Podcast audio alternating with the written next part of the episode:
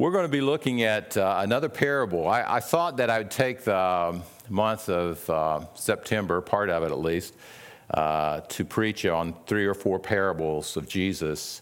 And we looked at the sower and the seed a couple weeks ago, and uh, we're going to look at Matthew chapter 20. Uh, Jesus told parables. And uh, if you can think of parables as earthly stories that have heavenly meaning. And um, and so this particular parable um, has a, uh, it's kind of like a, uh, it has a little stinger at the end. It's, uh, it's, there's, uh, uh, I, of all the parables that I have, you know, through life have, you know, I've read all the parables and so forth and just thought about them, this one in particular has always uh, struck me as one I had a lot of questions about. And um, and you can, uh, it's titled, at least in my Bible, it's called Laborers in the Vineyard. So if you turn with me, Matthew chapter 20, we're going to read the first 16 verses. And here, uh, here is the Word of God as it uh, has been given to us this morning. And, and uh, note with me as we read together, uh, beginning with verse 1. And Jesus here is, uh, he's talking to his disciples, and he is in his getting close to Jerusalem. He's in Perea, which is outside on the other side of, um, you might think of the Jordan River. He's, he's out in an area where is beyond Galilee. And uh, he's doing ministry for about three months here uh, in Perea. Matthew chapter 20, verse 1 For the kingdom of heaven is like a master of a house who went out early in the morning to hire laborers for his vineyard. And after agreeing with the laborers for a denarius a day, he sent them into his vineyard, and going out about the third hour, he saw others standing idle in the marketplace. And to them he said, You go into the vineyard too, and whatever is right I will give you. So they went, and going out again about the sixth hour and the ninth hour, he did the same. And about the eleventh hour, he went out and found others standing. And he said to them, Why do you stand here idle all day? And they said to him, Because no one has hired us. And he said to them, You go into your vineyard too. And when evening came, and the owner of the vineyard said to his foreman, Call the laborers and pay them their wages, beginning with the last up to the first. And when those hired about the eleventh hour came, each of them received a denarius. Now, when those hired first came, they thought they would receive more. But each of them also received a denarius. And on receiving it, they grumbled at the master of the house, saying, these last worked only one hour, and you have made them equal to us who have borne the burden of the day and the scorching heat. But he replied to one of them, Friend, I am doing you no wrong. Did you not agree with me for a denarius? Taking what belongs to you and go. I choose to give to the last worker as I gave to you. Am I not allowed to do what I choose with what belongs to me? Or do you begrudge my generosity? So the last will be first, and the first last. Let's pray. Father, as we come to this text, it's, a, uh, it's been one that's troubled me uh, for years uh, as I thought about, uh, Father, what it, uh, it's saying about the last being first and the first being last. And yet, Lord, there's, uh, there's some sweet and wonderful truths about the gospel that we uh, need to hear. Father, I need to remind myself and, uh, and sing the sweet melody of grace, grace, God's grace, grace that's greater than all my sin. And so, Father, as we come to this text this morning, Lord, we've heard of many needs within this body. And Lord, as a pastor, and but just as a brother in Christ, and Father, knowing that we live in such a fallen and broken world, we I cannot, Father, but grieve with those that grieve, um, that, we cannot, that we cannot help but mourn with those that mourn. Uh, Lord, we cannot help but uh, to think of the struggling and the, and the strife and, and the struggles that we go through in life. And some of those, Father, are more difficult than others. But, Father, we thank you that uh, someday, and uh, even uh, as we read your word, we understand, Lord, that uh, we live, uh, Father, in a, a, world that has a, its greatest need is you. And uh, Father, we need you this morning. We need your Holy Spirit to be our teacher. Uh, we need uh, the sweet voice of Jesus uh, speaking to us, not only in our ears as we hear the Word of God, but Father, speaking right to our hearts where we live and where we struggle. And Father, to know that uh, Jesus says, Come unto me, all you that labor and are heavy laden, and I will give you rest. And so, Father, whatever burden that we bring here this morning, Lord, we pray that we would lay it down at the foot of the cross, that we would lay it down at the feet of Jesus. And Father, that we would hear the sweet voice of our great shepherd, our good shepherd, who says that he loves his sheep. And, and Lord, someday we will understand better uh, everything that goes on in our lives.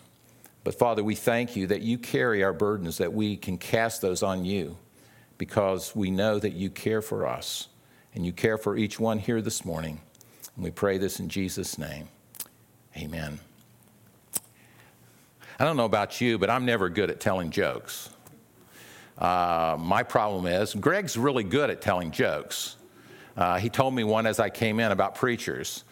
And, um, and I started to ask him before, he, he gave, before uh, I was going to say, Did you, don't forget the punchline. Because if you forget the punchline, you forget, messes the joke up, right? Well, you know, if I tell a joke, I usually forget the punchline at the end because I'm so I'm I'm laughing before I get to the punchline, and so I can't hold it. You know, I, I, for some reason. So I'm not a good joke teller. Um, but but as you uh, read this particular parable, it's it's a parable that struck me as one that had a lot of questions because if we just read it at its just as as it is we begin to ask ourselves questions and we would say, This is no way to run a business, right? If you paid everyone the same for different amounts of work, we would say that just doesn't seem fair, right? We, we would say, I, I want to, uh, you know, if somebody said, Well, you know, I think we should have equal outcomes for everyone who comes. And we would say, Well, that's no way to run a business. But then Jesus is not talking about a business here, is he? Notice how he says in verse 1 For the kingdom of heaven is like a master of a house who went out early in the morning to hire laborers for his vineyard. So, so this particular parable is set in a context. And so if we don't if we don't look at the context before and the context afterwards, we're going to miss the point of the parable because this is a parable about salvation. It's not a parable about, hey, earning my way to heaven. It's, you know, and some people uh, or, or, or, think of it as terms of uh, rewards per se. Because Jesus in chapter 19 of this, this verse, if you, if you can just back up a little bit, the, the, uh, in verse 16, as Jesus has been talking, he interviewed the rich young ruler, and the rich young ruler had this question What must I do in order to inherit eternal life? So that's the context. In other words, what can I do to inherit, inherit uh, eternal life? And Jesus said, Well, the two great commandments love God with all your heart, might, and strength, and love your neighbor as yourself. And, and the man says, Well, I've done all that. And Jesus says, Well, go and sell everything you have. And it's kind of like, No, well, you really haven't. uh, and the disciples are coming to Jesus and they ask the question, Well, because Jesus said this, it's easier for a camel to go through the eye of a needle than for a rich man to be saved. And you go like, and they said, Well, who can be saved anyway? And Jesus says, well, with God, with man, it's impossible. With God, all things are possible. So that's the context, okay? And so in the process, then the, the disciples come to Jesus, and I think it's Peter basically says, Well, what, what do we get? We've been serving you for three years. We've left everything. We've left our homes. We've left our business. We left everything. What do we get for serving Christ? Have you ever asked that question? You know, I've been a Christian for all these years, serving the Lord and doing this for Jesus and the kingdom of God. What's in it for me? So, Jesus is actually dealing with two different things. One is, what does it mean to inherit eternal life? But then also, what does it mean for us as Christians to be a part of the church of Jesus Christ, to, to be recipients of God's grace, and, and to, and, and, to eat at the table of God's grace daily? And so those circumstances are, are kind of surrounding this. And right before Jesus gets into the parable, notice verse 30. But many who are first will be last and the last first. And then notice verse 16. He turns it around a little bit. So the last will be first, and the first last. So, so in that, so we look at the, the, the what Jesus says, and it kind of shocks you, right? Wait there, what do you mean the last first, the first last? I thought if the first, it's kind of like, uh, you know, it's uh, the, the first, you know, first come, first serve, right? Uh, Jesus is not saying that. So this is a parable that, that relates very, I think, very clearly to us because when we think about what God has done for us in Christ, He's paid what? A debt we could not pay. And he's lived a life that we couldn't live, right? We'd have to live a perfect life. The rich young ruler was saying, I think I've lived a perfect life. What do I need to be saved? Jesus has lived a perfect life without sin. He's, he's, he's paid a debt of sin that I could never pay. And salvation then comes to me as a free gift of God's grace. And what that means is then he puts us in his vineyard. The vineyard is the kingdom of God here. Remember, in the Old Testament, the vineyard was Israel, right? And, uh, and in the New Testament, the vineyard is the church of Jesus Christ, the, the, the redeemed, the people of God. And, and so, what Jesus is doing here is he's really addressing our misconception of what it means to be a Christian living in his kingdom. And so, that some people, uh, like for example, I've been a Christian, as far as I know, uh, for 60, I want to say 60, uh, almost 60 years, 58 years, okay? 58 years. I was saved as a kid. But think about the thief on the cross. When was he saved?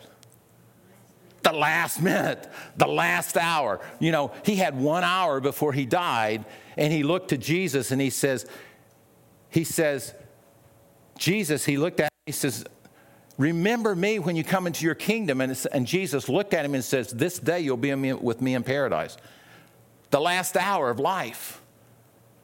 You know, and so Jesus is talking about, he's talking about how, not just how we come into the kingdom, but our attitude once we are in the kingdom, right? In other words, there's going to be older Christians and younger Christians, and there's going to be some really baby Christians. I mean, in other words, those last hour Christians but that we all come in the same way. We come in through the grace of our Lord Jesus Christ. We come in through the death of Christ. And so, so it's interesting. So he breaks the parable up, and these, it, what happens is, as you read the parable, though, in that time, you had people, they would start to work at six, and they would conclude work at six in the evening. That's 12 hour shift. Boy, can you imagine working five days, six hour shift, or 12 hour shifts? I mean, that, that would be tough, right? 60 hours a week. Uh, but so, so, it, so the, the day was broken up into periods of time. So you, you had six o'clock, and then you have the third hour was nine o'clock, the sixth hour was 12 o'clock, um, the ninth hour would be uh, three o'clock, and the 11th hour was 5 o'clock. So, right at 5 o'clock, there was a group of people standing out there. And, and, and notice who goes out to hire the laborers? It's the owner of the vineyard. The owner of the vineyard comes. Why does the owner come and he doesn't send his foreman? That, that kind of is a question as you read this. Because what did God do? God sent his son, right? His son, his only son, his beloved son. He sent him in the incarnation. He sent Christ. Christ came to us. Christ sought us. Christ drew us through the gospel into the vineyard. And so part of this, the shocker is that when he begins to pay them, now, realistically, if you were going to do this and you wanted to avoid any um, employment issues, what would you do? I would pay the people that worked the longest first, right? So they wouldn't know how much I paid the people at the end. Now, so just from a human perspective, Jesus turns the parable around and turns it upon its head. And he says, Well, no. He tells his foreman. Now, that's interesting too, that he is the one that goes out and hires people, but then he has his foreman come, and he's the one that's supposed to pay them, and he pays the, the last people first, but he pays them one denarius. And the denarius there is, a, is, a, is, is really what he's saying that denarius was, was the if you can think about it, if you were a full time employee and you, had a, you were paid a denarius, that was, the, that was a great wage. It was more than, and these are day laborers. They typically would not get a denarius for a day labor. They would get maybe a half or they'd get less than that. They wouldn't get a denarius. So if you're a full-time employee, you would get you might you would get a denarius because that was a really really good wage. You're making some good money. You could buy four or five donkeys with that. Now, I don't know if you could buy four or five cars with that. Not the prices of cars today, but with the inflation. But the point is, is that that the denarius was was definitely a really good wage, and so he made a bargain with them. You get a denarius. But what part of the, the, the, the parable is for us to understand that how often do we undervalue the gift and the gifts that God gives to us in the gospel, don't we? I mean, we take, I mean, think about what's involved in receiving a denarius from God. What's involved in receiving eternal life from God? Think about everything that's involved in eternal life. There's for forgiveness of sins, there's being justified by faith. We have peace with God, so we have this standing before God. But it's also about our being adopted into the family of God. It's also about being an heir and co heirs with Jesus Christ. It's also about getting the fullness of heaven and the blessings of heaven. Uh, I remember as a kid, uh, Lake Como Baptist Church, and I, I, I, would always, I would look at my, my uncle Wayne was, was, was preaching, and my, he's my great uncle actually, my dad's uncle. And, uh, but every time he would hear the song, just give me a cab, build me a cabin in the corner of Gloryland. He used to just, I could see his face go. He's saying, I don't want just a, I don't want just a cabin in Gloryland. God gives all of his children what? I'm, uh, yeah, a mansion in glory. He said, I, I, that's not even biblical. you know, I don't want to, I don't want this a built, you know, just a rundown cabin in the corner of Gloryland. I want a mansion in glory. And those and and so what we oftentimes think is like, Lord, I've been a Christian so long, I've been working for Jesus, and man, I just I kind of want to one up on everybody. Guess what? We're one equal with one another. That's what that's what it means to know that we are God's children and so, what Jesus is correcting here actually is he's helping the disciples understand what grace is all about, right? I forget that daily. I don't know about you, but sometimes I say, Well, Lord, I deserve a little bit better, don't you? Don't you think so? I mean, Lord, I've been, I've been preaching for a while and I've been doing this and I've been doing that, and God's saying, John, you don't understand the first thing about grace. I mean, think about it. How often do we forget? That what I, I never get what I deserve as a Christian because I know that I deserve eternal death, right? Outside of Christ, I deserve hell. One sin would send me to hell. But I've done more than one sin in my life. I, I don't, I, and I think most of us would agree we all have, right? So God doesn't give us what we deserve, He gives us the opposite of what we deserve. And anything opposite of what we deserve, that's grace. But think about what the disciples are, are thinking in their minds, and, and, and even how we begin to think in terms of, um, I think of almost, almost like a mercenary, you know, a mercenary soldier, they just served why? Not for God and country, they were serving for how much I could get paid. Hopefully, they didn't get killed in the process.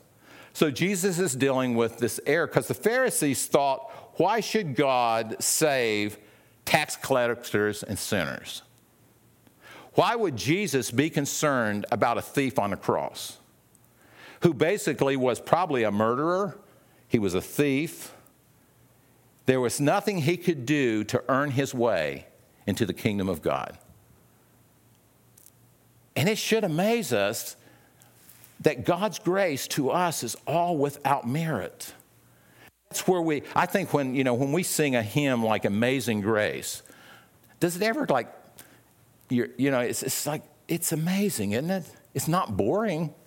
God's grace isn't boring, but, you know, we, we sing, you know, sometimes we forget, we, we forget that we are sinners, still yet saved by grace, right? We're sinners and we're saints by calling.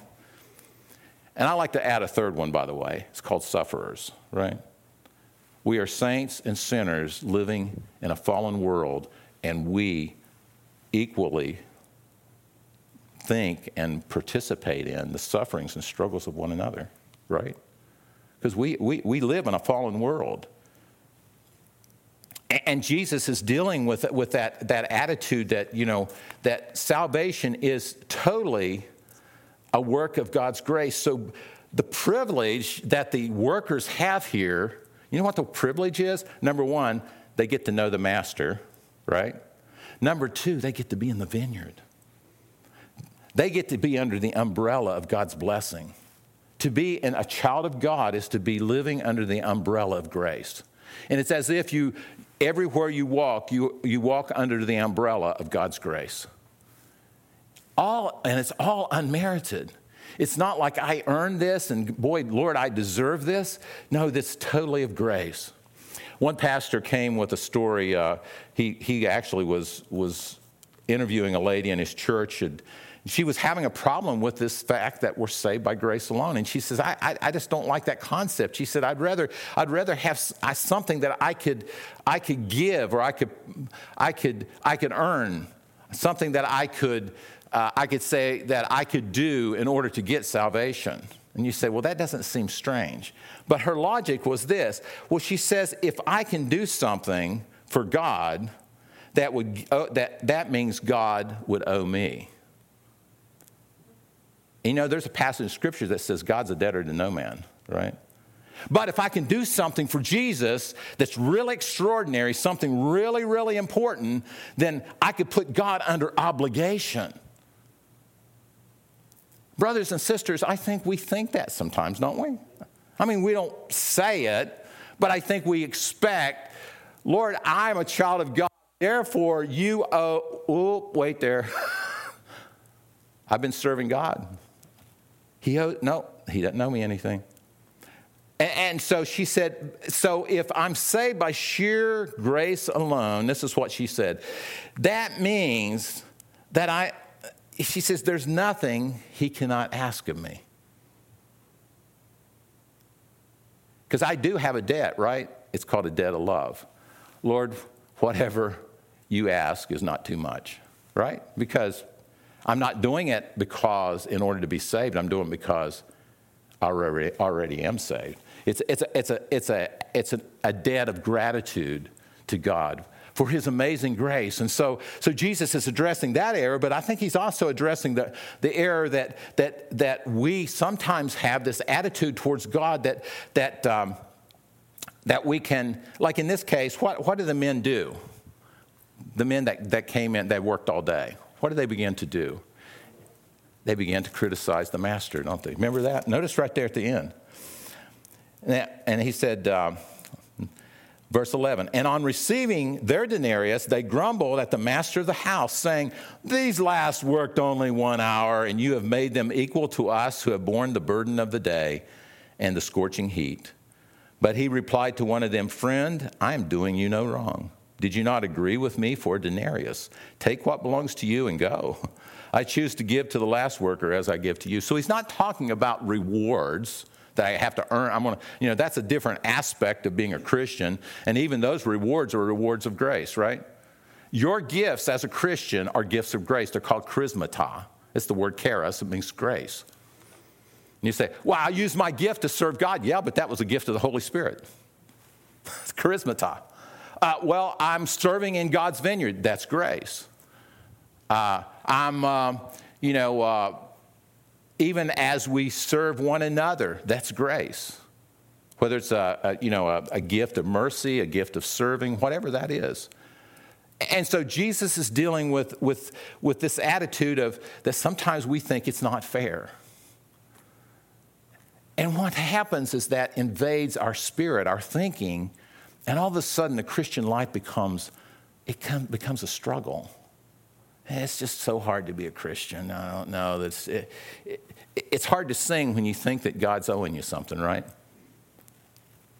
It's hard to be. Uh, uh, can you imagine the, the disciples at the foot of the cross and they're thinking, hearing Jesus say to this man, uh, Son, you will be with me in paradise? Can you imagine them grumbling and saying, Are you serious? we're going to be giving our lives for, uh, you know, for the service of Christ. And, and, And this guy gets in and he doesn't do anything. He doesn't get any time to serve. Well, that's grace. That's God's grace. Uh, if we make salvation based on what we do, in other words, how much time we put in and, and all this other thing, what do we have to offer somebody that's on death row, for example? Like, or let's just say you're visiting somebody. I remember visiting uh, the owner of a bar in Nitro, and his wife uh, called me, and, and uh, I went to the hospital. Uh, and he was at the end of life. They just given him a few days, less than a few days, a few hours of, of life. What do you offer somebody that's looking at death in the face? You offer them the same thing that God offers you in salvation, right? Believe on the Lord Jesus Christ, and what? You shall be saved. That, that's, that's, that's, the, that's the pure, unadulterated grace of God that does that. And you say, but, but why, Lord, would, would you do it? Why, why does God save people some at the end of their life and some people in the middle of their life and some people they save? Like I could say, Lord, you know, you saved me when I was 10 years old. and I don't understand that. I mean, I, and yet, all I can say it was, it was grace. It's God's grace, God's mercy, God's forgiveness. See, Jesus died for the ungodly. So whether you're a moral, you're a morally dead person or an immoral dead person, you're still dead, right? And you have to be born again. That's what Jesus did, right? Nicodemus. Nicodemus says, How can a man be born again and enter a second time into his mother's womb? And he says, you are a teacher of the Jews and you're, you're talking that way? He says, unless you're born of the Spirit and of water, you cannot even see the kingdom of God. You can't even, you, you don't even know the first thing about the kingdom. You have to be born again. The Holy Spirit has to open your eyes and give you faith and repentance. That's, that's totally a gift of grace. What that does is it steals all your boasting, right? I have nothing to boast about. Why did I believe and somebody else doesn't? That's pure grace. But when I pray, I pray that that same grace might open the eyes of others. And, um, and by the way, when we understand it as grace, it takes away a lot of the grumbling because these guys were i mean think about there was not a whole lot to sing there wouldn't be a whole lot to sing about if we thought we had earned the privilege of being a part of the kingdom of god would there be I mean, think about it. Come, thou fount of every blessing, to my heart to sing thy praise. Streams of mercy never ceasing. Call for what? Some melodious praise. I mean, there's a, there's a sense in which our hearts should well up with thanksgiving. It's all grace. I mean, it should be grace that's drawing us to church every week. You know what? It's grace. No, it's obligation. I got to go. I got to put my time in. Somebody's taking attendance. No. It's, it's, it's unadulterated God's amazing grace. And guess what? The, the, the owner of the vineyard, what? He's going out and doing what? He's calling people to himself, like the good shepherd. My sheep hear my voice, and when I speak, they'll come and they'll come in. That, that's, that, that's how we look at this. And so, so I want to just conclude with three, three lessons I think that we learn about God's character and the way He saves us. And number one is this God's sovereign in His distribution of His grace. It's sovereign grace. God's the one that dispenses it. Uh, you know, it's not, I, I can't, I'm, not, I'm, I'm, no, I'm no, no one or nobody to tell him how he should dispense it, for example. Romans 9 says that. It says, you know, how can you, who are you to question God? If God wants to show mercy, he's going to show mercy. I have no, no place in advising God or telling God, Lord, let me, let me tell you how to be God. I mean, that would be arrogant in the first place. But sometimes we think that, well, Lord, I wouldn't do it that way. Well, we come into the kingdom based on his sovereign grace and his call to us. And, and we say, but why did he do it? In love, he predestined us into adoption of son. It's all about love. We heard about love this morning. In other words, it's God's love that overshadows everything else. And you say, well, well what, what made God do that? It was just love. He decided to love you. Even before you were born, he loved you. That's sovereign grace. And what else we learn in this parable is this is that God acts with absolute integrity in everything he does in your life and my life. You know, integrity just means that, you know, there's no, I think of integrity as somebody that keeps their word, right? Someone who's dependable, honest, and so forth. God absolutely works in our lives with total integrity, absolute integrity. And, and, when we don't understand when things happen the way they do, or why did this, uh, uh, what happens, uh, I, I, know as a Christian, this happened to me a lot, is I would, uh, something would happen, and I'd look at somebody else and they're doing so well. Lord, why, why can't my life be more like theirs? and you say, well, did Peter and John have any problem with that? Or James and John? James, I mean, think about James and John right here in chapter 20, chapter 20, later on. Uh, they come to Jesus and put their mommy up to go ask Jesus. Ask him to let us sit on the right and on your left side. Would you just, you just do that? And um, yeah, I guess I didn't fix my watch.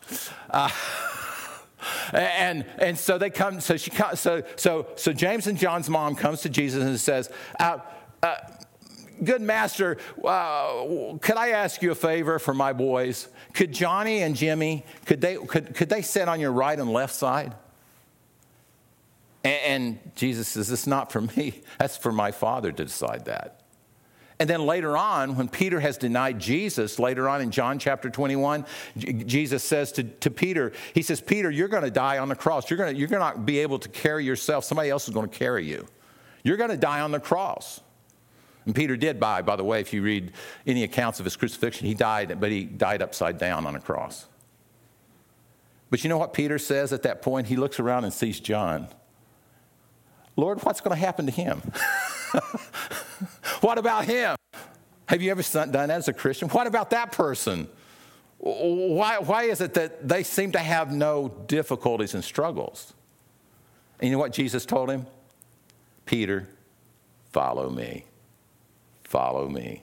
It's none of your business. Follow me. It's none of your business. Follow me. In other words, what, he basically said, What's it to you, Peter? You follow me. I mean, that, that's humbling, isn't it? Because, you know, we, we, want, we, we, feel, we feel like, Lord, let's, let's even things up here a little bit, you know? Uh, I mean, I don't know that all 12, except for John, the apostle, died as a martyr, either by fire or by crucifixion or by, you know, whatever. Uh, and so they died um, that way. And so, uh, but so we, we learn that God does what he does with absolute integrity. Now, anything that we receive as a result is grace. But there's something else here I think that we learn from this text, and that is, is that God is totally generous. Right? He gave each of them what? The denarius represents, what we say, eternal life. That's more than generous, right? Given what we owe, a debt that we cannot pay, a life that we could not live, perfect life, and God gives us eternal life, the forgiveness of sins. Being justified by faith, we have peace with God. In other words, it's a display of God's amazing grace. God is totally generous. He, and He doesn't just give uh, in other words, his grace isn't strange. You know, uh, my mom, when she would strain, she would make apple, uh, tomato juice. You know what you do with a, you get a strainer, right? You boil all those tomatoes and everything at the end of the season, everything you have, and you put them, you know, and you boil them, and then you put it, they got the strainer, and then you, you know, you got a little thing, you, you smash them down, and what, what happens? All that juice comes out in a jar, and she used to can all that stuff. Oh, that makes me hungry. Um, yeah, because you know, I mean, it was really good. It's, that, that's, that's good eating. But the point is, is that God doesn't even God doesn't do that with His grace. He doesn't strain it through a strainer. He pours out His grace. If you, if you always see these, I mean, what would happen when God would anoint a prophet? What was that? He would do this. They would. It says they would take a, fa- a flask of oil, and they would do what? Pour it out. So what does God do in his love, it says that he pours out his love on us. That's the Holy Spirit's work. So he, he floods our life with his presence through the Holy Spirit. And you say, but I don't feel it. I don't, you know, everything we experience as a Christian doesn't have to involve our feelings. Our feelings will happen. My feelings, by the way, I mean, I get up in the morning, I don't feel good. Maybe it's my age. I got allergies, whatever it is. But the point is, is if I went on my feelings and I said, boy, based on my feelings, am I a Christian today? wow, that's like that's like picking a daisy and saying she loves me, she loves me not. I mean, you know, it's just, you know, depending on which, what happened. I mean, you know, you, you just feel like that, that you're just, you're struggling.